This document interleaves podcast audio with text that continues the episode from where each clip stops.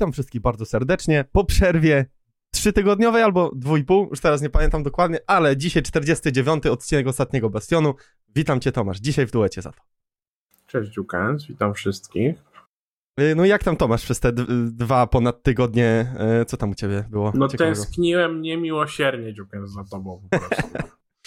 Myślałem o tobie cały czas, zastanawiałem się co robisz, jak ci idzie opalanie na plaży, jak spędzasz wakacje, no po prostu no, spędziłem dwa tygodnie myśląc o tobie, Dziukans, po prostu.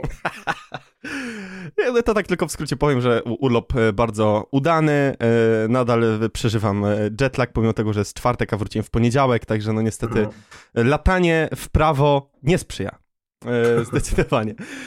Dobrze, zaczynamy oczywiście nowościami znaczy takimi nowościami troszeczkę opóźnionymi z naszej strony ze względów wiadomych, no bo um, Call of Duty Vanguard beta skończyła się um, we wtorek, czy w środę, Tomasz? Bo teraz się skupię. W środę, była przedłużona beta tak. o dwa dni, o 48 godzin.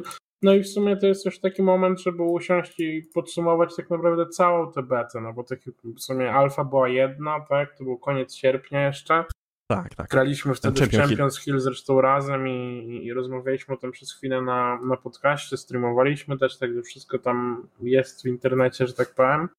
No i potem Dziukens pojechał i były dwie bety. Tak. Dziukensowi udało ci na szczęście wrócić e, i, i trochę pograć tego Vanguarda. Przez tym powiedzmy chwilę na, na te ostatnie dni. Ale no, no, no tak jak mówię, to jest po prostu taki moment, żeby to podsumować i, i chyba no, ja naprawdę, wydaje mi się, że po prostu będziemy z, z odcinka na odcinek chyba coraz mniej o tym mówić, bo ja też jestem zmęczony. Tak, tak. W sensie, jak myślę o tym, wracamy do tych samych rozmów, które prowadziliśmy dwa lata temu. Do drzwi, do jakichś power positions i safe places, do jakiegoś kosmicznie wysokiego sprint out time'u, do braku skilla, do po prostu jakiejś takiej absurdalnie głupiej decyzji, do tej modyfikacji broni. No generalnie ja po prostu piszę, zmęczony jestem po prostu. Ja piszę te artykuły, pisałem dosłownie, nie wiem, dwie godziny temu, pisałem podsumowanie bety na Gaming Society i, i czytałem ten artykuł drugi raz i miałem wrażenie, jakbym się przeniósł w czasie po prostu o dwa lata. No. Wszystkie rzeczy, jakie mieliśmy, wszystkie zastrzeżenia, jakie były względem e, Modern Warfare są dokładnie tutaj. Są jakieś pojedyncze rzeczy, które wyszły z MW i, i też ich tutaj faktycznie nie ma. Jest y, parę rzeczy, które się zmieniło, wydaje mi się, na plus, ale większość rzeczy i rzeczy, które prawdopodobnie będą takimi gwoździami tak naprawdę do trumny tej gry dla tej społeczności takiej tych, tych powiedzmy weteranów, tak, czyli osób, które liczą na te dynamiczne Call of Duty. Wszystko to jest tutaj. I to jest wszystko to, co mhm. przedstawiło do Call of Duty Modern Warfare. Także ja to po prostu, no, no jestem zmęczony zwyczajnie. Mhm. E, no wiesz co, no w, w, tej kwestii jesteśmy zdecydowanie zgodni, bo tak jak wspomniałeś, graliśmy w tą betę Champions Hilla, która e, dawała nam, e, że tak powiem, kilka procent przekroju tej gry, jak, jak potencjalne mechaniki mogą wyglądać, jak zachowania broni, jakby cała, cała budowa gry może być yy, skonstruowana. No aczkolwiek no teraz ta beta, w którą no ja przynajmniej nie grałem za wiele, no bo to, to była godzinka chyba to była, yy, Tomasz, jak graliśmy razem w niedzielę. No, yy, więc yy, raczej sprowadziłbym całą tą betę do, do statementu, że to jest po prostu skopiowany e, Modern Warfare ze skinem e, W2. I tutaj nawet w kwestii takiej możemy powiedzieć, że jest to skopiowane, bo nawet anti-cheat jest ten sam, który był w MW. Na Twitterze leciały wszelakiego rodzaju screeny, gameplaye, gdzie ludzie odpalali cheaty właśnie w wersjach do Modern Warfare i one w 100% działają, one nawet nie były spaczowane. Także no widać, przecież... że... Tak, tak? Przecież e, w pierwszej becie jeszcze był ten sam bóg, który był przez dwa miesiące w Modern Warfare, tak. że miałeś strasznie głośne striki. Że wszystkie striki po prostu były okrutnie głośne, jak zlatały jakieś samoloty. Antyteamowe striki Nie dało tak się tego wytrzeć, tak. I to jest ta sama rzecz, która była w Modern Warfare co dwa lata temu. Czyli oni zaczynali tę grę razem z bugami niektórymi. To jest nieprawdopodobne. No Ale i... no, tak jak mówię, ja bym i tak przeszedł jakby przez część tej gry, bo to jest jakby no Jasne, Mamy oczywiście. takie due diligence, że tak powiem, że po prostu usiąść, pogadać trochę o tej grze i rozłożyć ją trochę powiedzmy na kawałki, zaczynając od tych, od, od tej krótszej listy tych rzeczy pozytywnych. Na pewno plus jest taki, że tak jak gra działa okropnie na PS4 i działa słabo na PS5 i wygląda słabo, to na PC wszystko jest super. No na PC jest, nie jest źle, nie jest źle. Jest, gra jest płynna, wygląda dobrze, działa dobrze, co jest najważniejsze. Jest dużo klatek, jest FOV, jest wszystko, czego potrzebujemy na tym PC. Z tym jest y, wszystko ok. Jeżeli chodzi o jakieś tam menu, takie pierdoły, to wszystko jest też wzięte tak naprawdę z Modern Warfare, ale gra jako taka działa i wygląda dobrze na PC, także to jest y, moim zdaniem duży plus. To, co się zmieniło względem pierwszej bety i chyba alfy, czy tam na pewno alfy, a chyba pierwszej bety, to jest ta widoczność. Było sporo problemów, w czym gadaliśmy z Champions Hillu, z, no, z tym, że jakby jak zaczynamy strzelać z broni, to jest tyle efektów i, i tyle jest jakichś różnych dziwnych rzeczy, które się dzieją, jak zaczynamy strzelać z broni, że po prostu to zasłania całkowicie y, przeciwnika i nie ma żadnego trackingu. Nie, nie ma mowy o żadnym trackingu, dlatego że no, biorąc pod uwagę CTK, to ten tracking aż tak się nie przydaje, ale no mimo wszystko chcemy wiedzieć, w co strzelamy, to było praktycznie niemożliwe na większych odległościach. Teraz całkowicie wyrzucili te efekty. Powiedzieli, że to jest jakaś tam, że to jest rozwiązanie tymczasowe i że e, możliwe, że coś tam się jeszcze zmieni w, w, w, pełnej wersji czy coś takiego, no ale nie ma już tego i na pewno jest lepiej. Dalej nie jest jakoś tam super. Widziałem, że tam Exclusive chyba zrobił cały materiał o tym, bo on był zdania, że i w Cold Warze to nie było najlepsze dostrzeganie jakby samych tych przeciwników i tak dalej. No i tutaj jego, jego zdaniem zostały jakby te, te, te niektóre e, rzeczy, które były problematyczne w poprzednich kodach, ale no ogólnie Sledgehammer się odzywa i Sledgehammer mówi i wyraża taką chęć e, tej dyskusji z ludźmi i adresowania ich feedbacku. Tylko no problem jest taki, że oni ewidentnie mają narzucone jakieś takie standardy tej gry, tak, tak. których oni po prostu nie przekroczą. Więc to nie jest tak, że jak ktoś, że oni nie widzą tego, że ludzie piszą o tym, żeby nie było skill-based matchmakingu, albo żeby sprint out time był e, krótszy, albo żeby TTK był trochę wolniejszy, czy cokolwiek innego, tylko oni po prostu wybierają te rzeczy, które są w stanie zaadresować. I widzieliśmy tego przykłady. No. Śmiali się już tam na, na Twitterze chyba e, zaraz po zakończeniu tej bety, że będą nerfić to Murder Kitchen e, w, w tym hotelu, gdzie tam ludzie wszyscy na sobie spawnowali. E, że znerfią te, te psy, czy tam jakieś bugi z tymi psami, które, e, które były, że znerfią to słynne słońce, które jest po prostu jakoś całkowicie spugowane i ludzie oślepia na, na mapach. Kompletnie, te refleksy są fatalnie zrobione. Tak, no widzieliśmy, mówili coś tam o balansie broni, mówili o audio mixingu, mówili też, widzieliśmy też zmianę tego armoru, przecież który w pierwszej becie dawał 150 życia e, dodatkowego i bardzo szybko się ładował. Teraz ładuje się z kolei na, najwolniej, daje tego życia zaledwie 50. Także jakby wydaje mi się, że to nawet nie chodzi o to, że oni mają jakieś złe podejście do tej gry, czy to jest ich filozofia robienia tej gry, tylko po prostu no tak już chyba będzie wyglądać Call of Duty. I oni ewidentnie widać zmiany w kierunku, w którym oni sobie mogą na te zmiany pozwolić, ale te rzeczy, których ludzie naprawdę chcą, nigdy się nie wydarzą. Albo no na pewno się nie wydarzą w tym roku, no i podejrzewam, że w przyszłym też nie. Mhm. Także no, tak, także z, z, tych pozytywnych rzeczy tak, tak naprawdę to jest chyba, chyba tak naprawdę tyle. Y, no i problemów jest, jest dużo. Bardzo. Spawny to jest dalej dosyć problematyczny temat. No dla tych, tak żeby mniej więcej zwizualizować dla tych, którzy może za bardzo w poprzednie części nie grali albo nie, nie są tak zaznajomieni, zaznajomieni z tymi wszystkimi mechanikami, no to na zasadzie takich e, zespołowych respawnów, czyli że jest po prostu kilka punktów na mapie, gdzie są tak zwane skład spawny i w jednym miejscu potrafi się zrespić nawet 5, 6, 7 osób, co grając na przykład w trybie 10 na 10 albo 22 na 20 jest bardzo łatwe do zmanipulowania.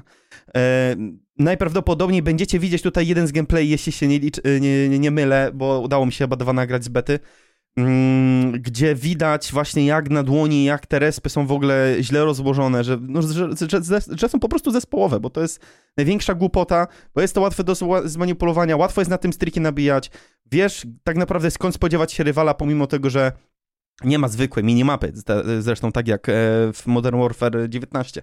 Więc bo to jakby jest taki, taka truskawka na torcie, wydaje mi się, tych wszystkich błędów, że, że nie ma mapy, że te respy są takie, jakie były, że nie, że nie ma po prostu wyciągniętych żadnych wniosków e, z błędów deweloperskich e, w Modern Warfare. Nie ma tej konsekwencji i to jest najgorsze mm, w tym wszystkim. I ja tutaj też to, co mówiłem, e, jak Tomku graliśmy, że Mm, Henderson mówił o tym, jak ten state gry się poprawił, że gra teraz wygląda super, że nie ma, e, że widać ten progres e, w tworzeniu tej gry. No ale skoro się kupuje wszystko toćka w toćkę z poprzedniej gry, nie zmieniając, tylko dodając kilka, że tak powiem, maskujących elementów, które mogą wprowadzić nie, nie za bardzo zaangażowanych w temacie typu chociażby niszczenie ścian, co jest, nie jest trudne do zaimplementowania tak naprawdę. To są takie malutkie rzeczy, które dla naprawdę nieznających się w temacie, że o nie, no to, to jest inny silnik, to jest inna wersja zupełnie. Bo to, to już widzimy tego typu komentarze, czy, czy na Twitterze, czy na polskich grupach facebookowych. Ci, którzy naprawdę mają małe doświadczenie w kodzie, to mówią, że przecież to jest Black Ops Cold War tylko ulepszone, a ta gra z Black Ops Cold War ma naprawdę niewiele do... Yy, no nie, nie, ma tego porównania. Kompletnie. Dla mnie to jest, są zupełnie dwie różne gry. Ogólnie no widać, że jakby te, to tempo tej gry jest taki i charakter w pewnym sensie tego, tego gameplayu jest dokładnie taki sam. To ułożenie mapy jest bardzo podobne. Jest, e, no wróciło to nieszczęsne montowanie, tak, które też jest tragiczne. Jest sporo właśnie tych, tych takich, bardzo dużo map jest zbudowanych wokół, wokół takich po prostu power positions, no wokół tego, że na przykład tak jak jest ta mapa na tej całej wyspie, co tam deszcz w kółko pada, tam jest ten statek. Mhm. Wejdziesz na gniazdo tego statku, to jest absurd. I robisz gierkę, bo widzisz połowę mapy, no, czy tam, no, no. Tak. Widzisz całą mapę, widzisz wszystkich ludzi dookoła, po prostu, którzy się respią na głowie w dodatku, czy tam na celowniku.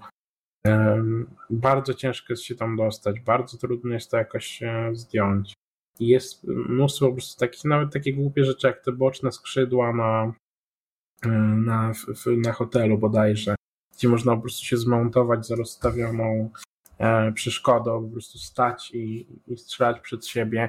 Nic, nikt nie jest w stanie przejść przez takie rzeczy. Jest mnóstwo takich pozycji, które, no, które są zwyczajnie frustrujące i cały czas ten sam temat, to co rozmawialiśmy przy okazji tego Red Stara, czyli tej sumie chyba najgorszej tak naprawdę mapy z tych, które widzieliśmy, że też jest mnóstwo właśnie takich sytuacji, swoją drogą dachy na Red Starze, też absurd i kolejny Power Possession.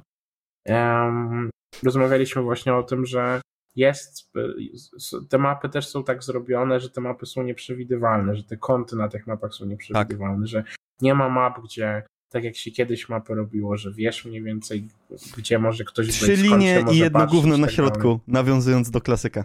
No i teraz jest tak, że jak się wejdzie na, do środka, e, na przykład na hotelu, to tam jest 17 różnych miejsc, bo jest rozbite okno, za tym oknem są cztery jakieś krzesła, do tego jest chłop za jakąś ladą. E, ta lada też ma jakieś tam powiedzmy dwie swoje strony, różne punkty, z których można patrzeć, więc jak się stanie w jednym miejscu, to, to widzi się jeszcze na przestrzał w ogóle na zewnątrz e, ludzi, którzy przebiegają, którzy też ci mogą jeszcze dalej wisieć montowani, tak naprawdę patrzeć na, do środka tego budynku absolutna tragedia. I takich sytuacji jest, e, jest mnóstwo, więc to jest, no, to jest naprawdę również pod tymi innymi względami, tak, czyli to, co jest moim zdaniem głównym chyba problemem na tym etapie, e, to, to jest to tempo gry, czyli ten sprint out time, który już po prostu ludzie no, no, jest to memem już okrutnym tam na Reddicie i na takich rzeczach przyglądałem, przyglądaliśmy tam z Jukensem ostatnio, jak ludzie po prostu pododawali jakieś tam dodatki. M1, ten Garant jest chyba klasycznym tutaj przykładem, gdzie tak, tak.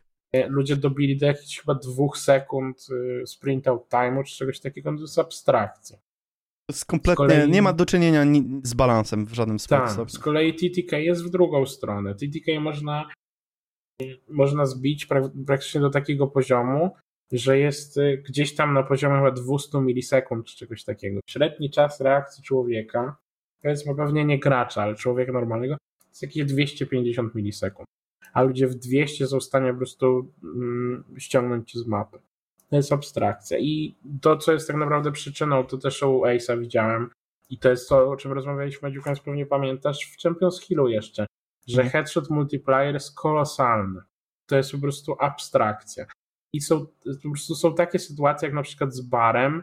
Bar zabija na dwa pociski. Jak jeden z tych tak. pocisków trafia w głowę, to on zabija Insta. na dwa pociski. To jest jak snajperka. I znów, to jest dokładnie, zachęcam gorąco do oglądania, do obejrzenia tego materiału Ace'a o tym, jak to on tam nazwał, głównym problemie Vanguard czy coś takiego, że dochodzi flinch do tego i problem jest dokładnie taki, jaki mieliśmy tak naprawdę w Modern Warfare, że jak masz ten flinch, jak ci podskakuje ta broń, to no to też tak naprawdę RNG w pewnym sensie. No. W sensie nie, nie, jest, bo ogólnie wiadomo, o tym rozmawialiśmy też w MW trochę, że headshoty powinny być nagradzane. Że jak ktoś podejmuje to ryzyko i zaczyna strzelać w głowę zamiast strzelać w ciało, to on powinien cię zabić szybciej. Jeżeli ty celujesz w jego klatkę piersiową, a on celuje w twoją głowę. Ale tutaj to jest wzięte do przesady i właśnie problem jest taki, że ktoś na przykład zaczyna w ciebie strzelać i miałem takie sytuacje nie raz, nie dwa, nie pięć, nawet podczas samej tej bety. Zaczynałem w kogoś strzelać, on y, zaczynał celować we mnie, on dostawał flinch od tego, że ja strzelam w niego, podskakiwała mu ta broń do góry, ja dostawałem e, pestkę między oczy i ginąłem, dlatego że nawet flinch. na tej głupich SMG no, po prostu e, TTK wtedy z, headshotem gdzieś tam wplecionym pomiędzy pociski jest absurdalne. Także to jest absolutnie do, E, do zmiany, co podejrzewam, że nie zostanie też się raczej nie wydarzy, tak? I no i ostatnia rzecz to jest skill-based matchmaking, tak? Który, który jest i który e, ma się dobrze. Nie wiem na ile jest e, strict, że tak powiem, i na ile w jest... Becie, powiem ci, w betach zawsze to był, troszeczkę ten efekt był zmniejszony, nie? W porównaniu zawsze do, do, do tak, pełnej ale wersji. w Cold Warze, w, w pierwszych w Cold Warze pamiętam, że, że nie było. teorię, że stopniowo włączali to też, że w tych pierwszych betach e, faktycznie mhm. prawie nie było i graliśmy ze wszystkimi, z którymi się dało grać potem dopiero jak na jakichś tam kolejnych bodajże etapach, no i oczywiście w pełnej grze ten skill-based matchmaking wszedł. No widziałem na reddicie jakiś tam wątek chyba na Code Competitive właśnie o statystykach z kampa. Przez całą tę betę ktoś tam usiadł, po prostu wziął wszystkie jego mecze i podliczył, że wisi gdzieś tam na poziomie jakiegoś 3,5 KD czy czegoś takiego więc no powiedzmy, że e, jeżeli on jest w stanie osiągać e, takie wyniki i teoretycznie się meczować częściej z graczami na, na tym swoim poziomie, no to może to nie jest aż tak strict matchmaking jak w Cold Warze. Z drugiej strony, z tego co widziałem, to E, oni grali głównie te większe mapy i, i podejrzewam, że to no, Na większych tam... nie ma, bo tak jak w, S, w SBM mówię, w, w Cold Warze, jak i w Modern Warfare ten skill-based matchmaking na trybach, które były większe niż 6 tak. na 6, czyli typu 10 na 10 yy, i więcej, dobijając tak. tam do 40 graczy, to ten SBM był mniejszy, no ale czerpanie jakiegokolwiek fanu z grania na, że tak powiem, średnio E, dobrze zaplanowanych mapach, biorąc pod uwagę tyle, ile tych graczy jest na mapie, no to... Ja powiem tak, no. te tryby, e, ten Blitz i ten Assault, czy jak coś tam drugi nazywa, w każdym razie te większe tryby na więcej ludzi, to jest najbardziej leniwy game design, jak ja widziałem w życiu. W sensie... No ta mapa, prostu... ta zimowa mapa, pamiętasz? Graliśmy na tym jakby ruchomym hardpoincie, no przecież to Ta, straszne. Bo... Jeszcze to, te respy, jest... te respy były fatalne. Tam też Wiadomo. w tym gameplayu będzie idealnie widać, bo mam nadzieję, że też go wrzucę. Że ja tam prawie zrobiłem chyba jakieś, nie wiem, 10 killstreak praktycznie będąc celowanym w respa, nie? I, I tam się ten resp kompletnie nie obracał, nic się z nim nie działo, nie? Więc to Spawny jest... wiadomo. Spawny generalnie przeleją i na, na tych większych trybach są, są bardzo, bardzo marnie zaprojektowane, ale inna sprawa jest taka, że jakby no sam fakt tego, że z jednej strony się cieszę, bo narzekaliśmy w poprzednich y, grach na to, że pojawiają się te większe tryby i oni robią pod nie mapy i przez hmm. to, że robią pod nie mapy, to zabierają resursy z tego 6v6, a w te duże mapy i tak nikt nie gra e, i tak dalej, i tak dalej. Przecież to było w Modern Warfare, gdzie tam wyciągnęliśmy staty chyba z tego, że tam dosłownie jakaś jedna dziesiąta procenta, czy 1% wszystkich meczów było rozegrane na na tych większych mapach. Nikt to nie gra, nikogo to nie interesuje, oni wrzucają na to resursy. Więc z jednej strony to jest plus, ale z drugiej strony to jest absolutny po prostu koszmar. I to jest takie najbardziej leniwe po prostu rozwiązanie, że powiesz, no mamy trzy style gry. No. Jak chcesz być e, taktycznie po prostu podchodzić do gry, to grasz 6v6. Jak chcesz jakiś kompletny chaos, to grasz tego Blitza. I nagle się okazuje, że to po prostu to jest absolutnie niezbalansowane. Te spawny nie istnieją. Lata milion pięćset granatów. No jedyna rzecz, są... jaka się różni, to jest po prostu ilość graczy i, i tyle. Tak. To jest jedyne, co się zmienia i nic nie jest po prostu dostosowane do, do tego, ile tych graczy tak. tam jest. I co gorsza, są takie mapy jak Red Star, znaczy w sumie Red Star, bo tak naprawdę jedyną mapą tutaj taką. Chociaż w sumie ta, ten statek też taki trochę jest. nie no, na tym statku ani razu się graczy, resp nie zmieniał, Tomasz. Jak graliśmy te dwa mecze na tej mapie, to ani razu, ani razu no, się tak, tak. resp nie Problem jest taki, że jak grasz 6 na 6 na tych mapach, to szukasz tam ludzi przez 15 godzin. Tak, to jest fakt. I to wygląda dosłownie tak, że możesz obiec całą mapę 7 razy w kółko i nic się, deathmatchy na tych mapach to jest koszmar. To trwa po prostu wieki. Część ludzi kampi, część siedzi po jakichś tam budynkach, szukasz ludzi nawzajem 15 razy i flipują się respy w kółko. Respy się na jakichś, w jakichś losowych miejscach, dlatego że no, no, dlatego, że po prostu tak, tak wielkie są te mapy. No i ludzie po prostu biegają w kółko, próbują się szukać i flipują respy na zmianę. To jest no.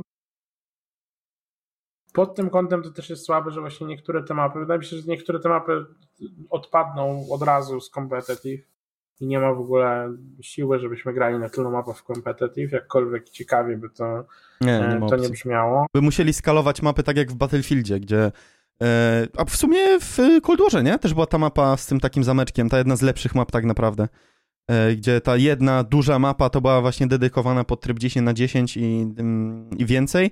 E, a, ale skrawek tej mapy był użyty w 6v6, więc jeśli będą kontynuowali mniej więcej ten nurt konstruowania map, co wątpię, ale trzymam kciuki, żeby tak było, no to może jeszcze coś tam z tego wykombinują, no ale Mm, to Tomasz, zadam ci jeszcze pytanie, bo z tego względu, że ty masz więcej e, czasu przegranego w tą betę. E, jak ty widzisz ilość tych map? No bo oni nam mówili, że tych map będzie co najmniej 16 na start, tak? Tak, łącznie ma być 20, a 16 tak. ma być na 6 na 6. Ale odbijamy tam z tych trybów 2 e, na 2, 3 na 3 ten Champions Hill, tak? Więc to, to wyłączamy. Więc liczmy, że będzie 16, z tego jeszcze powiedzmy te 10 na 10, 20 na 20 to ze dwie. No to 14 map. I jak widzisz mniej więcej, czy widzisz jakiś sposób y, konstrukcji tych map? Czy jest jakaś konsekwencja w nich, czy nie? No tak, no jest taka konsekwencja, jak była w MW, no. no Czyli jest... nie było. Nie, no w sensie, wiesz, jest dalej to, to co mówię, te y, power positions i te um, i te, wiesz, milion pięćset kontów mhm. różnych i tak dalej, no to jest wspólne dla każdej tej mapy.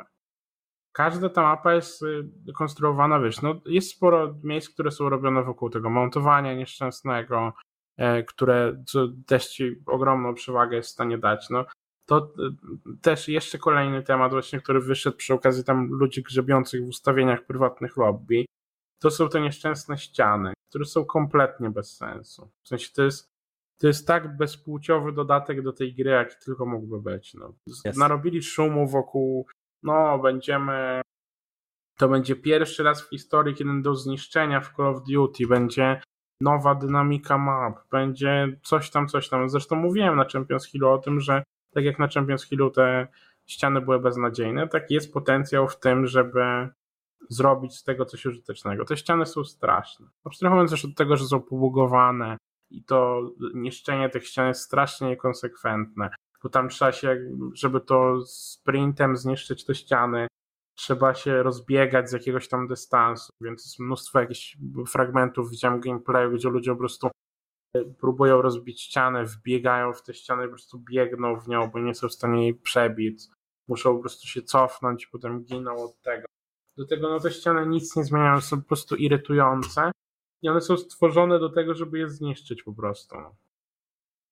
Okropne to jest. Jest y, jakaś tam, jakieś tam ustawienie podobno w prywatnych lobby, żeby w ogóle je włączyć.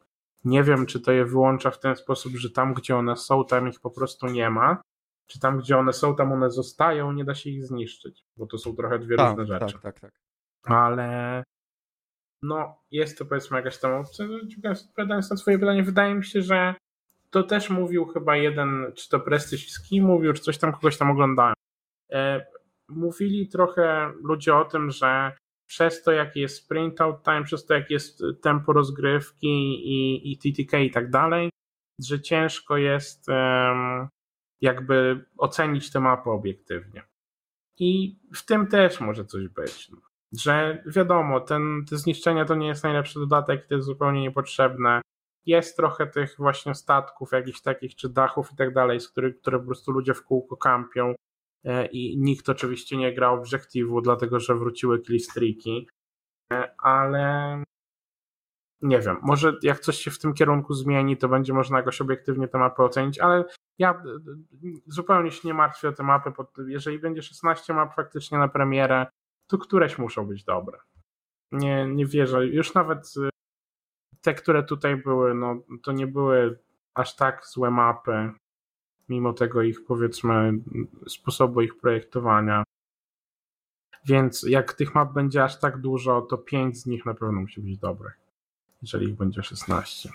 No jeszcze tutaj nawiązując do tematu, bo widziałem, że e, wczoraj albo przedwczoraj e, Call of Duty Intel, e, CDL Intel znaczy się, wyrzucił informację o tym, że na premierę ma być przygotowana playlista już.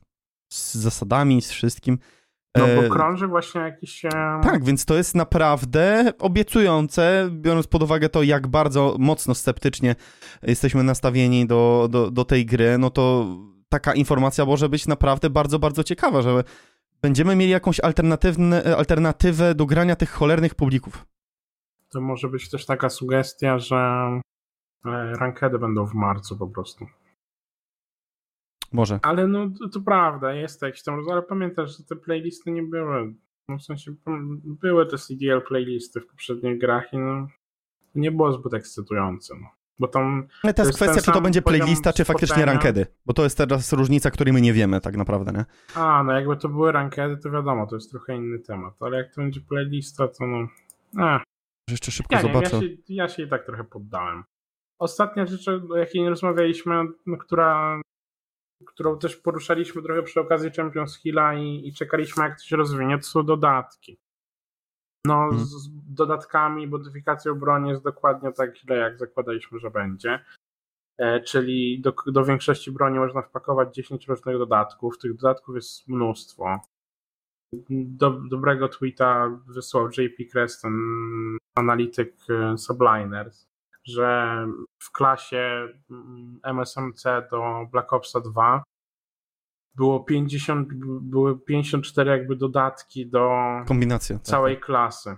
Było jakieś tam 15 attachmentów, 16 perków, 6 granatów tych y, lichwali, 9 granatów taktycznych i 8 dzikich kart. A w klasie y, w Vanguardzie MP40 jest 75 dodatków do broni. I to do tego się sprowadza tak naprawdę cała ta, cały ten system modyfikacji. Gorsze jest to, to co moim zdaniem się zmieniło, zmieniło na gorsze względem Modern Warfare, albo się jeszcze zmieni, bo tego aż tak jeszcze nie było widać w becie, bo beta była do 30 levelu bodajże. Czyli jeszcze jest tak naprawdę drugie tyle gry i drugie tyle dodatków, broni i tak dalej, które będą do, do odblokowania. Moim zdaniem dużo na gorsze się zmieniło to, że te w Modern Warfare rozmawialiśmy o tym nie raz, nie dwa, nie 17, że sporo tych dodatków było po prostu bezużytecznych. Było mnóstwo dodatków, które robiły albo to samo co inne, albo nie miały sensu, albo dawały, nie dawały żadnego value w porównaniu do jakiegoś innego dodatku, więc ostatecznie było po prostu w każdym slocie były jakieś takie dwa dodatki, które były najbardziej użyteczne i ich się używało praktycznie na każdej broni. W Cold było dokładnie to samo. Problem tutaj jest taki, że oni weszli jeszcze na wyższy poziom z tym i nie to, że tych dodatków jest jeszcze więcej, tych miejsc na dodatki, to to jest jeszcze mnóstwo jakichś takich absolutnie rakowych rzeczy pod tytułem pociski zapalające, o których już rozmawialiśmy. Pod tytułem, no to w Champions League to było piękne, piękne to było. Tak, pod tytułem na przykład ten suppressing fire, czyli na przykład jak strzelasz do kogoś i go nie trafiasz, ale pociski przelatują obok niego, to zwalniasz jego prędkość poruszania się. E, są pociski, które sprawiają, że strzały, które oddajesz tam w górną część klatki piersiowej czy coś takiego robią obrażenia takie, jakie robią headshoty. Jest po prostu mnóstwo takich rzeczy, które będą na publikach abuzowane do granic możliwości. Są jakieś są po prostu jest, te, te dodatki niektóre nie mają jakby żadnych z racji, że problem jest taki, że to by było, mogłoby być ok i, i to by miało nawet, mogło mieć jakiś sens, gdyby, gdybyśmy byli w Peak 10 albo w Peak 13 albo w, w czymś tam, gdzie byłby taki silny perk i wrzucalibyśmy ten silny perk, ale nie mielibyśmy celownika. Gralibyśmy z Iron Sightem, nie miałbym powiększonego magazynka czy czegoś takiego, albo szybkiego dobywania, albo uchwytu, albo czegoś tam. Oddawałbym trochę jakiegoś recoila albo quality of life w zamian za to, że mam jakiś tam silniejszy dodatek. A tutaj to działa tak, że jest po prostu slot. Każdy slot trzeba zapełnić, albo każdy slot raczej można zapełnić. I niezależnie od tego, czy ja sobie wezmę dwa granaty, czy sobie wezmę jakieś tam dodatkowe perki, czy mhm. coś tam, to i tak będę miał do wpakowania tyle samo dodatków do broni.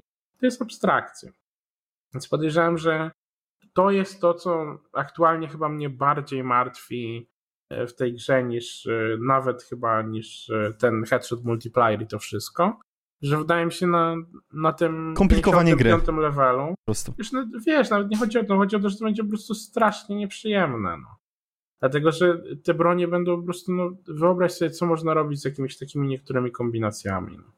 To jest, to jest masakra. Wydaje mi się, że jak będą wszystkie te dodatki, jak będzie można dopakować takie właśnie MP40 albo Bara, albo STG, albo jakieś takie rzeczy w, e, w 10 dodatków, to będzie tragedia.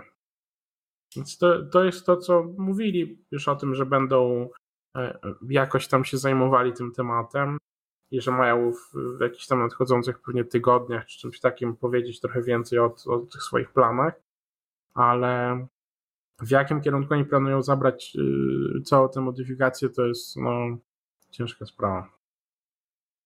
Krótko biorąc, jest naprawdę dużo rzeczy, o które się martwimy, um, o które ciężko będzie, ciężko będzie je dopracować też w perspektywie jakby gry, bo to nastawienie, o którym Tomek mówiłeś, że niby, wiesz, że Sledgehammer jest otwarte na, na krytykę, że będą chcieli pozmieniać rzeczy, no powiedziałeś, że jakby no, na pewno będzie w, w, dużym stopniu ograniczone będą ich możliwości co do zmian y, deweloperskich, tak żeby aż tak ta gra od y, y, tego koru Modern Warfare nie odbiegała, więc... Y, nie, no ja mówię, na pewno się nic nie zmieni z tych rzeczy, które chcemy, żeby się zmieniły. Tak. To, to, to, co, to co mogą najlepszego zrobić, to Dobre mogą mapy. prawdopodobnie naprawić spawn. I dobre to mapy. jest moim zdaniem, no tak, ale mapy już są, więc to, z tym się nic nie zmieni.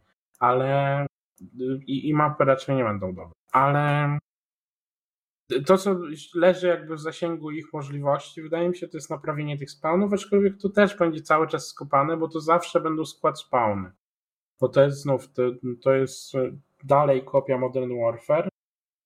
Modern Warfare były dokładnie te same problemy dokładnie ten sam syf po prostu z tym spawnowaniem się na sobie i z nieprzewidywalnymi spawnami i tak dalej. E, więc no w ostateczności mogą zrobić coś z tym. To jest to, co mogłoby się najlepszego wydarzyć od dzisiaj, czy tam od wczoraj do dnia premiery. A w całej reszcie nie zmieni się skill-based matchmaking, nie zmieni się prawdopodobnie ten time to kill i te headshot multiplayery i tak dalej, nie pozmieniają się te dodatki. Oni po prostu będą siedzieć przez cały ten rok i próbować balansować te 75 dodatków do MP40, jak sobie wymyślili. Dziukens, czy masz coś do dodania w kwestii Vanguarda? W kwestii Vanguarda wydaje mi się, że temat został wyczerpany, bo Wspaniale. Niewiele tego jest. Y, no ale przejdziemy do mięsa teraz, y, do tego, co y, tam dużo, bo dużo komentarzy ogólnie było pod ostatnim podcastem nawet, więc. E, do, czyli do składów. Do już części sportowej w tym momencie przechodzimy, bo tych składów już troszeczkę się jednak dowiedzieliśmy, Tomasz. To prawda, Dziukens. Nie są to wszystkie składy, co prawda? Nie, no, Myślałem, no, że w połowie nawet. Tak, jeszcze. bo mamy potwierdzony skład y, Face, Ultra Rock, LA Thieves, Search i Guerrillas, więc nawet połowy tych składów nie ma. Chociaż nie, równo połowa. 3, 4, 5, nie. 7 składów znamy. 12. A, to jesteśmy, to jesteśmy w połowie. No ale Dobra. tutaj wliczamy do tego Empire, więc to już jest też prawie potwierdzona plotka, więc to już jest 8. no tak, dokładnym no, Subliners, no to już są takie... Crown, Crown już usiadł i powiedział wszystkie składy, tak? I te składy się, no, wszystko do tej pory, co powiedział, się sprawdziło i reszta się prawdopodobnie też sprawdzi. ale ja bym się wszystko zatrzymał przy tym, co dla mnie najciekawsze jest teraz e, tak naprawdę Subliners, ale ja bym zaczął od tego, co, co jest potwierdzone i co już zostało oficjalnie ogłoszone.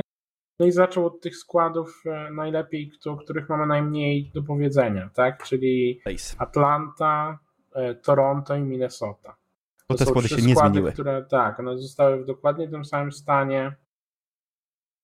Są dokładnie te same czwórki zawodników i no i tego się spodziewaliśmy, tak? Mówiliśmy o tym, że jakoś tam krążyły plotki w pewnym momencie jeszcze przed tymi wszystkimi e, raportami Krona, że będą trzy drużyny w całej lidze, które nie zmienią swoich składów. Wiedzieliśmy, że to będzie Atlanta, bo to nie było siły, żeby tam się coś zmieniło.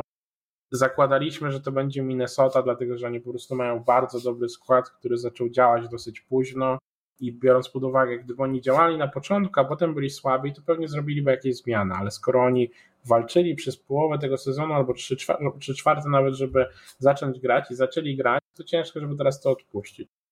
W Toronto było trochę znaków zapytania, w sumie jeden w postaci Kleenexa, który nie, nie wiadomo było, że cała ta trójka Benz, Insight i Kami zostają w składzie i oni mają tam podpisane kontrakty i tak dalej. Były jakieś tam e, pogłoski, że podobno Kleenex chodzi, szuka większych pieniędzy, z racji, że Toronto chyba im na pewno im nie płaciło wcześniej dobrze, z racji, że no to nie miał być skład, który będzie walczył za plantą e, Majora, czy tam u Majory, Champsy i tak dalej. E, ale no wygląda na to, że coś się chyba w tej kwestii zmieniło, bo cały ten skład się zatrzymał i mamy tę trójkę, która zostanie w tym samym dokładnie składzie. To, co jest jeszcze potwierdzone, e, no i myślę najciekawsze mimo wszystko, albo no może w sumie nawet jeden z najciekawszych tematów to jest LA Thieves, które został Draza i Kenny, tak jak się w zasadzie spodziewaliśmy, że Kenny się stamtąd raczej nigdzie nie wybiera, a Draza był na pewno tym najbardziej obiecującym zawodnikiem, którego, którego mieli w zeszłym sezonie, a mieli ich dosyć sporo. No i przed Octane i Envoy. Dziukens, hmm. słucham cię. No jeśli chodzi o składy... ten skład. Ten skład, no to no. jest jak jest, no słuchaj. A co, podobać się? Jest spoko. Wydaje mi się, się że jest naprawdę rozsądny skład. To jest taki Wiem, wyważony, co... nie ma przesady, jest i może powalczyć o jakieś wyższe cele, wydaje mi się, w tym sezonie. Nie no, pieniądze to oni musieli wydać trochę pieniędzy. Wiem, co myślimy o Kenem i, i dalej chyba myślimy to samo. Overrated. Na pewno. Szczególnie, że on jakby no przez ostatnie no przez CDL tak naprawdę, on nie zrobił nic. Znaczy tak, jeśli chodzi o Kenego, do niego ma największe wątpliwości. Ale tak. jeśli chodzi o duo Octane plus Envoy, mmm. No. O, to już nie będzie sufit top 8, wydaje mi się, w tym sezonie.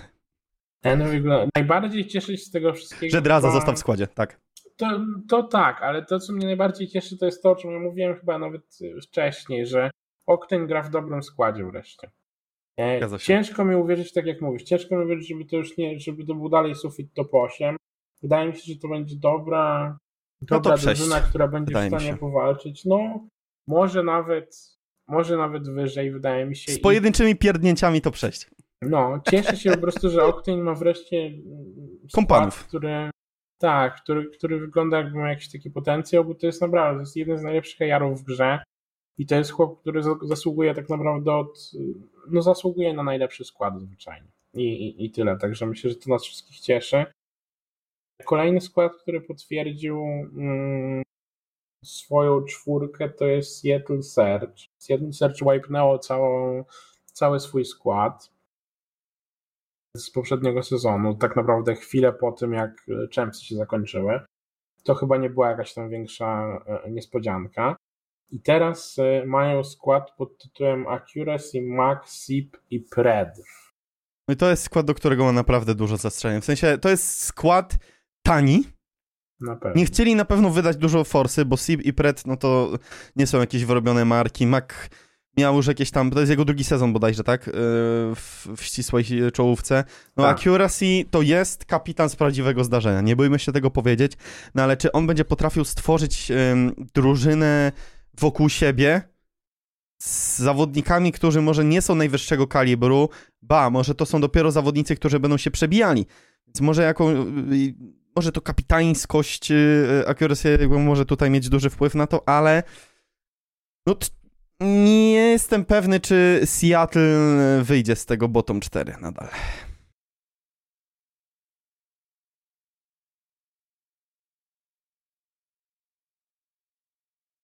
Też mi się wydaje, że on ma potencjał do tego, żeby taki skład ułożyć. Wiemy na przykład, że Mac ma już jakieś tam doświadczenie grania z tego typu e, graczem i, i w tego typu składzie tak naprawdę, bo Accuracy to jest tutaj taki odpowiednik Claystera w pewnym sensie. E, w tym Seattle no oczywiście sporo tańszego Claystera i cały ten skład jest, tak jak mówisz, tańszy, ale koncepcja jest podobna tego jednego doświadczonego gracza z trójką nowicjuszy. Mac jest e, dobry, Mac mi się podobał, Mac myślę, że już udowodnił, że zasługuje na e, slot, no może nie w Chicago, czy nawet nie w Subliners na to wychodzi, czy, czy, czy jakimiś tam innymi topowymi drużynami, ale na pewno zasługuje na miejsce w CDL-u i je ma, także no bardzo się cieszymy. Problem jest z tą dwójką pozostaną, tak? No, CP Pred to są ludzie, którzy nie grali jeszcze w CDL-u. CP był subem e, Atlanty Face przez, od początku CDL-a, no mhm. a razu tam nie zagrał, no bo tak wyszło, że akurat wygrywali wszystko, więc e, unlucky. CP podobno to jest jeden z tych graczy, który się przewija cały czas przez e, tę scenę i dużo się o nim mówi. Podobno są jakieś tam problemy z nim pod, pod kątem jego jakby nastawienia i tam attitude i tak dalej, że on jest taki, no chyba podejrzewam, że czytając tak między wierszami jakieś po prostu kwestie ego i tak dalej, więc sporo się będzie tutaj prawdopodobnie mm, rozchodzić o to, czy Accuracy po prostu ogarnia tych, y, y, całą tę trójkę. Też absolutnie, biorąc pod uwagę jak niektóre te składy wyglądają, to, to ciężko mi wierzyć, żeby oni wyszli z tego bottom 4. Kolejny temat e, to jest LA Guerrillas, które. I to. Jestem pod wrażeniem. No, ja jestem składu. pod wrażeniem tego przede wszystkim, że oni mają tyle pieniędzy, bo mnie to jakoś ominęło, ale LA Guerrillas się chyba zdenerwowało i oni postanowili po prostu zaczęli rzucać, rozłożyli pieniądze, taką ścieżkę pieniędzy do swojego. Rozłożyli nogi do portfela, że tak powiem. Tak. Mm, rozłożyli ścieżkę pieniędzy, zobaczyli, kto będzie tym podążał. No i podążyli za tą ścieżką Slasher, Asim, Hugh i Gunless. To, I jest, to jest absolutnie jeden z najciekawszych skład. transferów aktualnie, jeden z takich najbardziej już nahypowanych składów, które, e, które do tej pory widzieliśmy. No, wiadomo, to co wszyscy myślą i co, o czym myśmy już chyba końca rozmawiali, no Slasher i Gunless, tak, z powrotem. E, Rise the Ways Back. Jest, tak, to jest, to jest chyba ten największy znak zapytania, jeżeli chodzi o, o cały ten skład. Widzieliśmy Asima świetnego e, w, e, w Subliners, widzieliśmy go też e, w Minnesocie dobrego, więc Asim to też jest taka osoba, która już chyba zaczyna być z powrotem jakby doceniana w pewnym sensie. Z Hughiem nie wiadomo jak to jest. No ja Hugh'a dalej lubię i dalej Hugh'owi będę na pewno kibicował ale co się wydarzyło w tym 100 Thieves? O co chodziło z tymi wszystkimi akcjami, z jakimś zapominaniem dowodów, z jakimiś testami na COVID? No Krim miał w końcu wrzucić tych... to wideo i nadal nie, nie ma tego wideo. Wrzuci.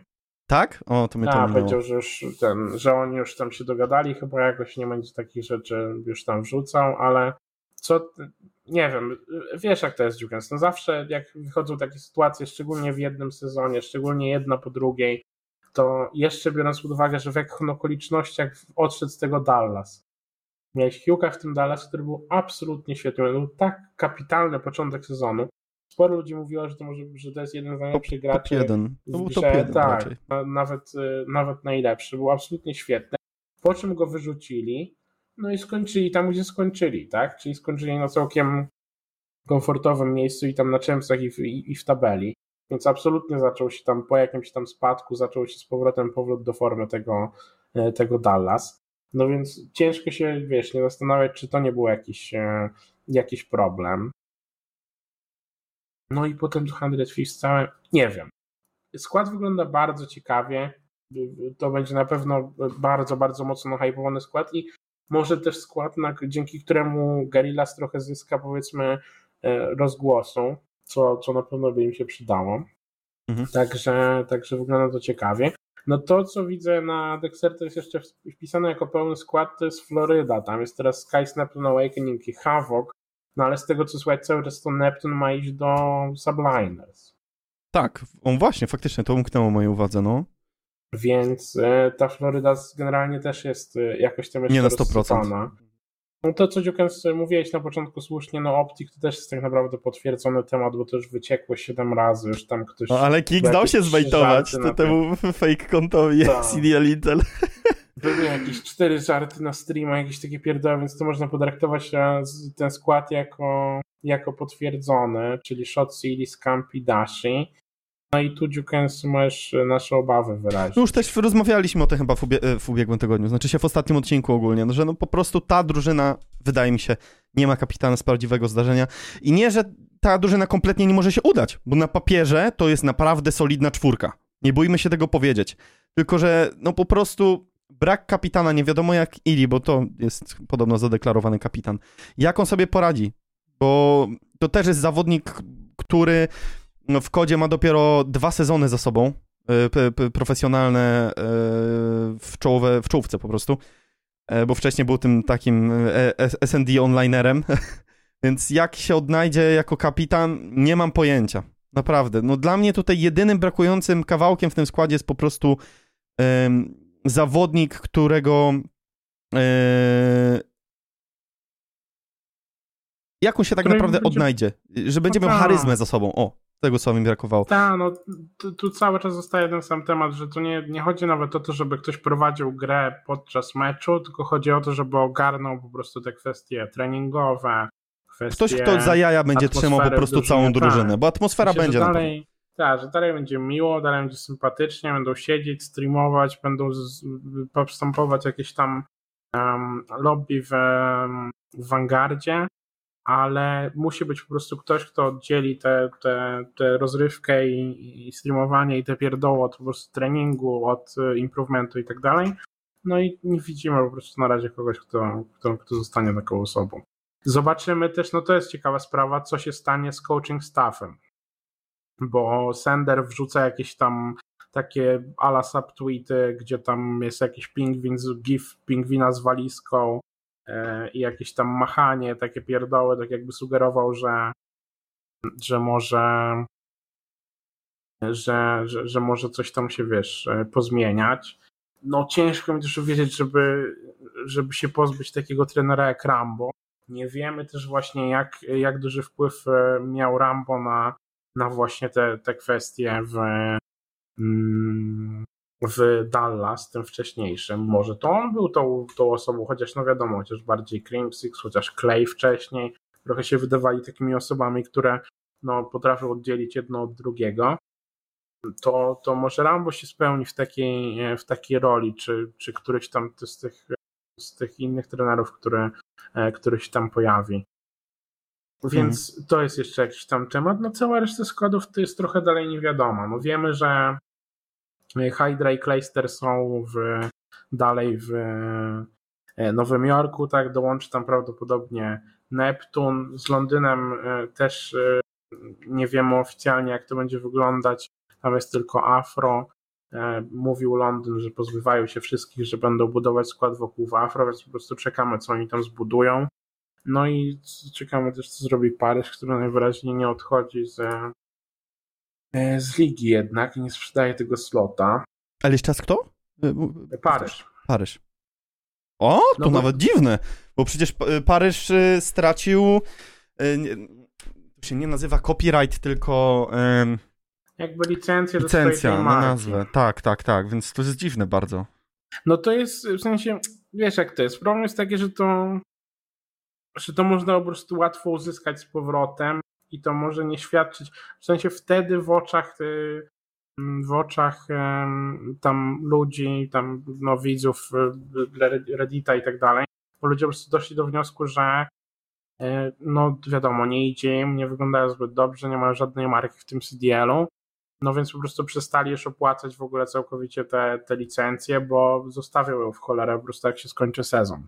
No teraz wygląda to na to, że albo to było, nie wiem, jakieś zaniedbanie z czyjejś strony, no bo to licencja to nie jest coś takiego, nie wiem, się ogłasza bankructwo czy coś w tym stylu, no po prostu można to odnowić, można to wykupić z powrotem i, i, i tyle.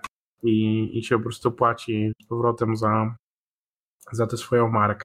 Więc najwyraźniej to zrobili i chyba zostaną, no przynajmniej na to wygląda.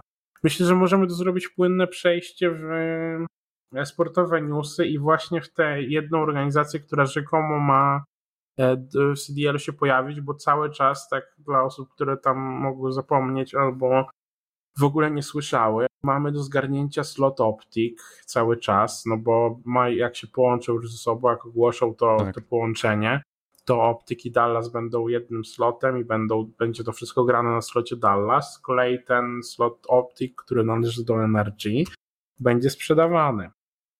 Wygląda na to, że jedną z tych drużyn, która, e, która jest zainteresowana jest Washington Justice, to jest drużyna, która ma slot w Overwatch League już, no, także mają powiedzmy krótką drogę. I to jest w sumie ciekawe pytanie, Dziukens, bo to będzie drużyna, która hmm, wiesz, kilka rzeczy jest dalej realnych, że tak powiem, kilka scenariuszy takich transferowych, bo do tego zmierzam, o których rozmawialiśmy na początku sezonu.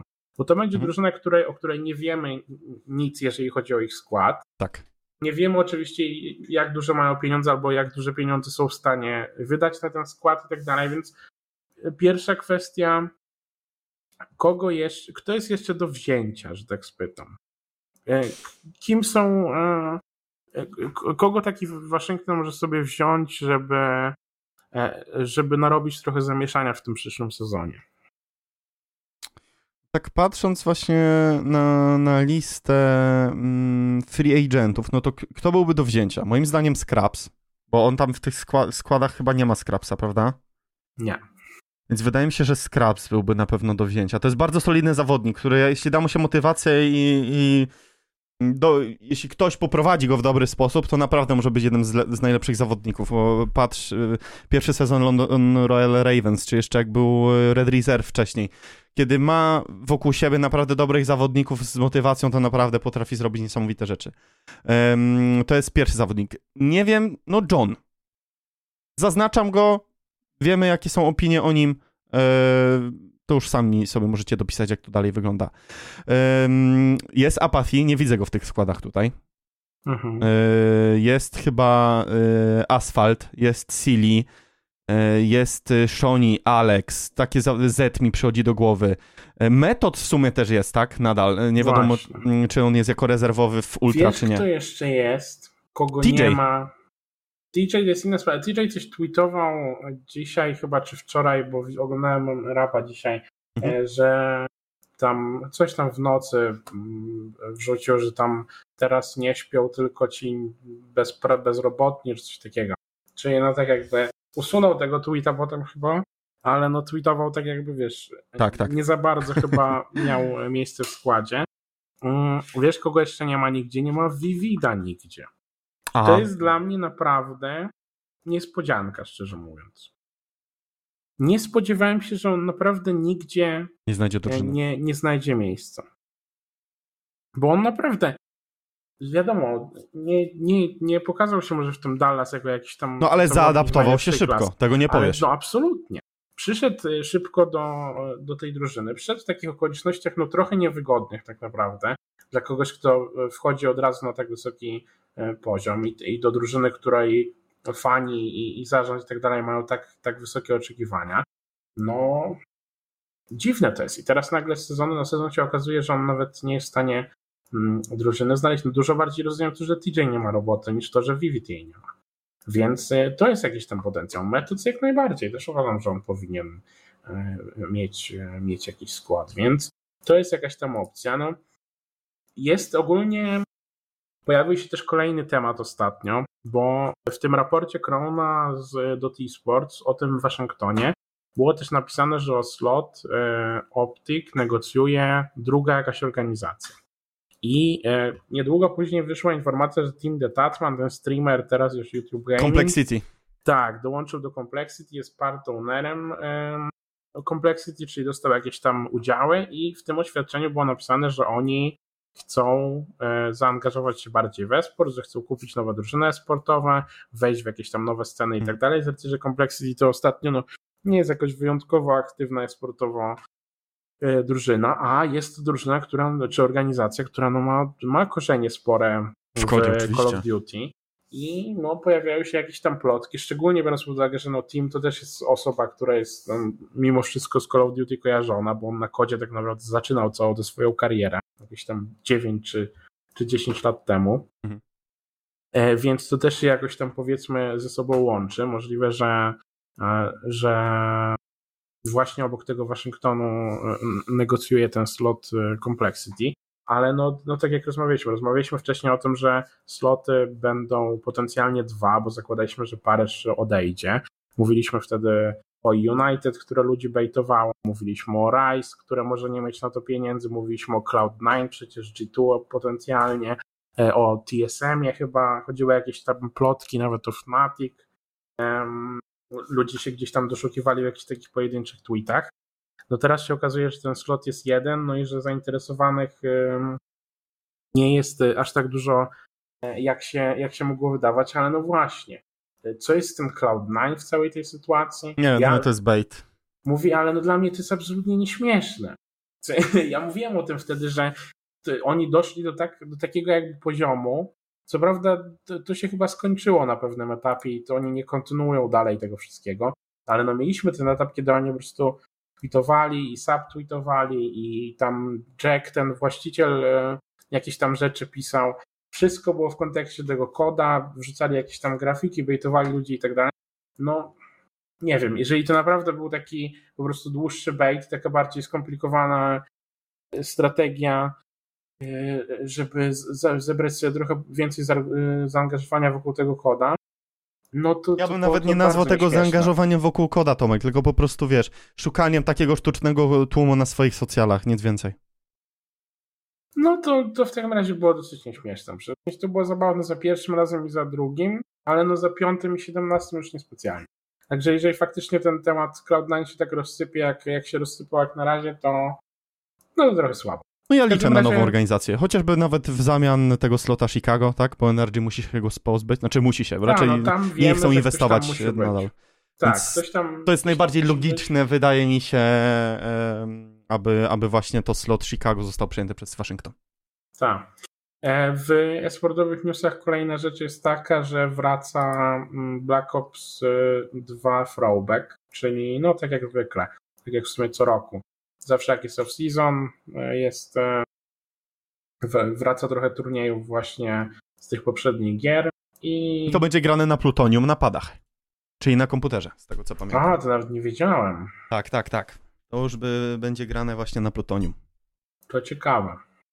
To nawet, no w każdym razie Hitch pisał, e, napisał na Twitterze dosłownie, no dzisiaj nawet. A, dzisiaj swoją drogą mamy 23 września, jakby się ktoś zastanawiał.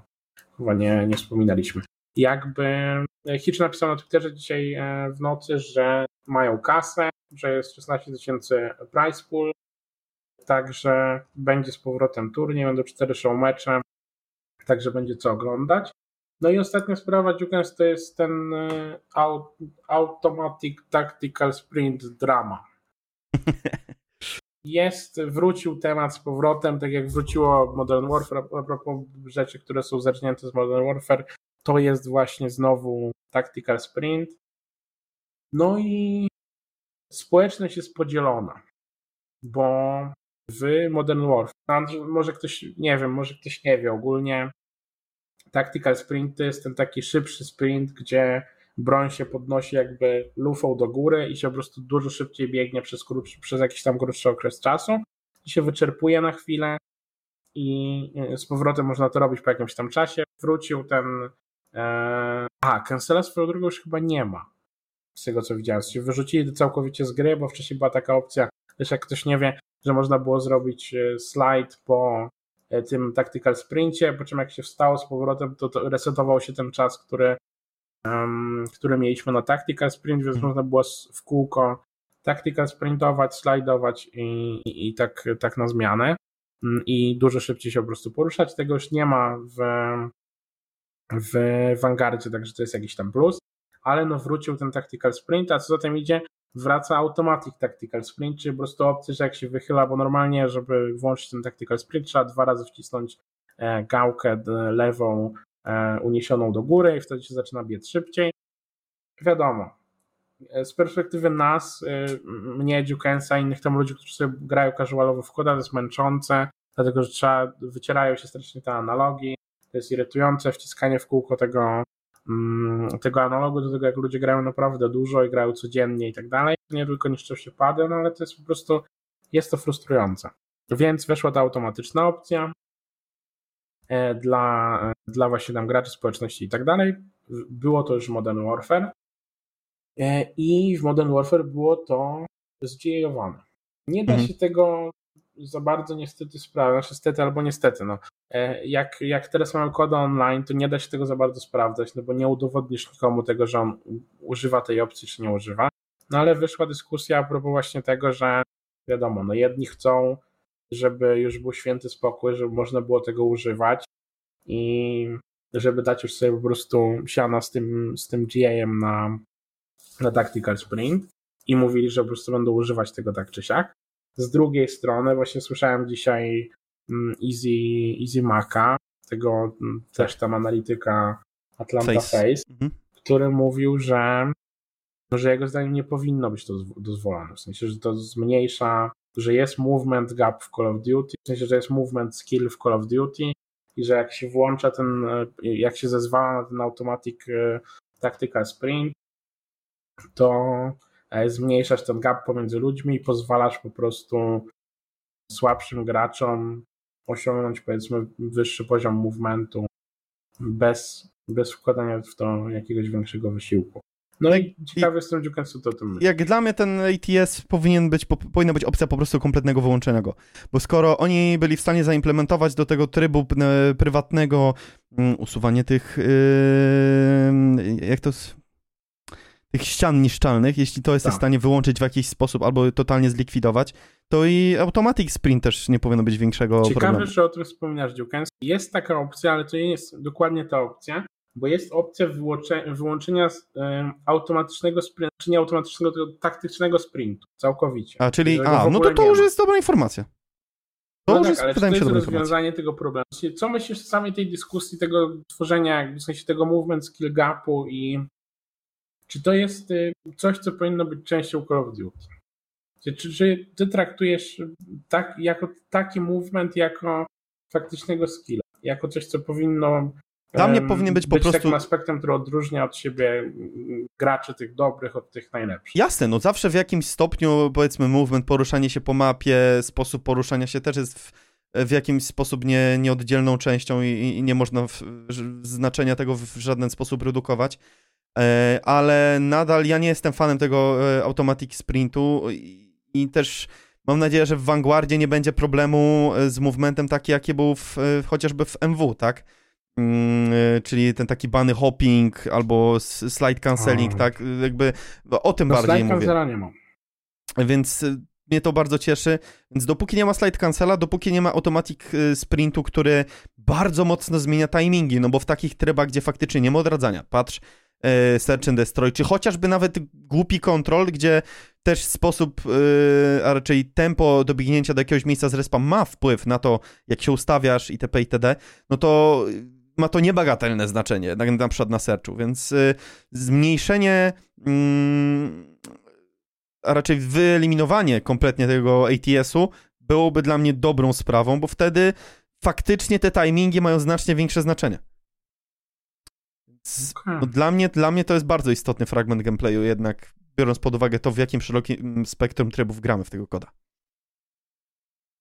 No nie wiem, jest to, jest to trochę ciężki temat, bo Mac, EasyMac to traktował, w sensie on o tym mówił w kontekście makro, w sensie, że po prostu robisz jedną rzecz, która ci pozwala na w pewnym sensie robić dwie rzeczy i to jest definicja makro. I to jest w zasadzie prawda i, i mówił, że to jest po prostu coś, co zwiększa zmniejsza jakby ten skill gap pomiędzy ludźmi. No z drugiej strony właśnie to chyba Rap wspominał, no on poruszył temat skafów i, i, i tych modyfikowanych kontrolerów, że to też można by interpretować w pewnym sensie jako, jako coś takiego. że prawdziwy skill gap by powstał wtedy, gdyby wszyscy grali na normalnych padach.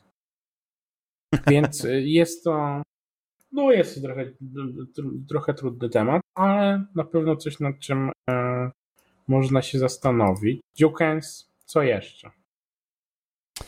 Hmm. Komentarze pod odcinkiem. A, właśnie, o właśnie, słusznie, bo tam ich troszeczkę było pod ostatnim odcinkiem, z tego co pamiętam. E, I też cieszę się, że, że te ostatnie podcasty się troszeczkę lepiej oglądają, wiadomo, nowy kod się zbliża, więc też to może być jeden z powodów. E, Michu89, dzięki za odcinek, jakby jak można coś doradzić, to warto przejść przez wszystkie zespoły i dłużej skupić się na tych, gdzie dzieje się coś więcej. Trochę miałem wrażenie, że mały chaos był, ale jak zawsze dobra robota, dziukiem z udanego urlopu. Dzięki urlop było ok. Pozdrawiamy Cię również z powrotem. No dzisiaj było troszeczkę o tych składach, więc miejmy nadzieję, że zaspokoiliśmy e, Waszą ciekawość i na pewno też w kolejnych odcinkach trochę informacji o tych składach będzie, bo cały czas jest to dynamiczny e, temat. E, Marek Malachiel pod tym z komentarzem i ma być jak MW. Zakładam, że w kontekście samego tego Vanguarda, no to z przyjemnością informujemy, że tak jest. Ja tak pisałem właśnie u siebie w tym podsumowaniu że przejechałem się po całej tej grze, powiedziałem, że jest okropna, ale napisałem na końcu, że jeżeli komuś się dobrze grało w MW, to, to może preorderować. No.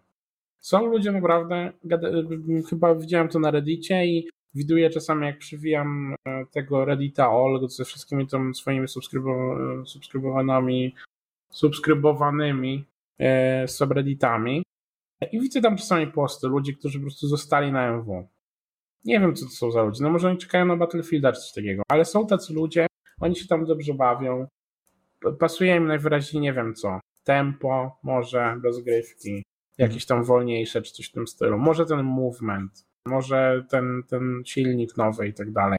Coś tam im pasuje, oni tam zostali, grali, nie grali w Cold War, grali w MW.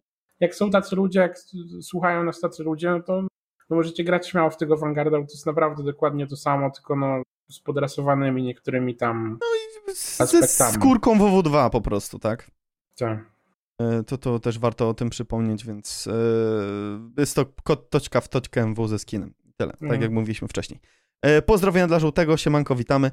właśnie, tutaj zastrzeżenie od węża, że dziwne audio. Tak, niestety spieprzyłem przy renderze, bo wrzucałem gameplaye ze streamu, z Alfy, z Champions Hilla i nie wyciszyłem wystarczająco dobrze e, ścieżki dźwiękowej, dlatego momentami były tam jakieś z dyskusji mojej i Tomka, więc wybaczcie już tego e, w następnym odcinku oczywiście. E, nie będzie, raczej w tym, którym słuchacie, nie będzie. E, dobrze, Tomasz. Czy masz jeszcze coś do dodania na koniec? Absolutnie nic. Dobrze. Oprócz tego, że mhm. przed chwilą włączyłem, w sensie jak wchodziłem w komentarze, to włączyłem odcinek i mi się automatycznie włączył z dźwiękiem odcinek, więc usłyszałem siemanko, witam wszystkich, e, ostatni bastion, myślałem, że zaczynamy nagrywać. Miałem jakieś zaćmienie mózgu, ale wszystko jest ok. Dziękuję, do widzenia. Dobrze, dziękujemy wszystkim bardzo serdecznie. Klasycznie zapraszamy na wszystkie nasze e, socjale, na Facebooka, na Twittera, oczywiście ostatni Bastion, e, na, na Twittera mojego osobistego i Tomasza, który tam bardzo często ostatnio coś postuje, nie wiem, jakąś wenę złapał ostatnio. E, no i miejmy nadzieję, że ten nasz projekt, Tomasz, o którym rozmawialiśmy jeszcze przed moim urlopem, w końcu dojdzie do, do skutku, bo już trochę tego czasu minęło, więc warto byłoby go ruszyć wraz chyba z premierą, co? Jak myślisz? Jak najbardziej. O tym oczywiście dowiecie się niebawem. ogłoszenia, to tak, to się podzielimy. Tam będzie takie swoiste centrum naszego podcastu. Dziukens, przestań spoilować ludziom ciekawostki. No. Do widzenia. Do widzenia. Dziękujemy bardzo serdecznie i e, do usłyszenia już niebawem.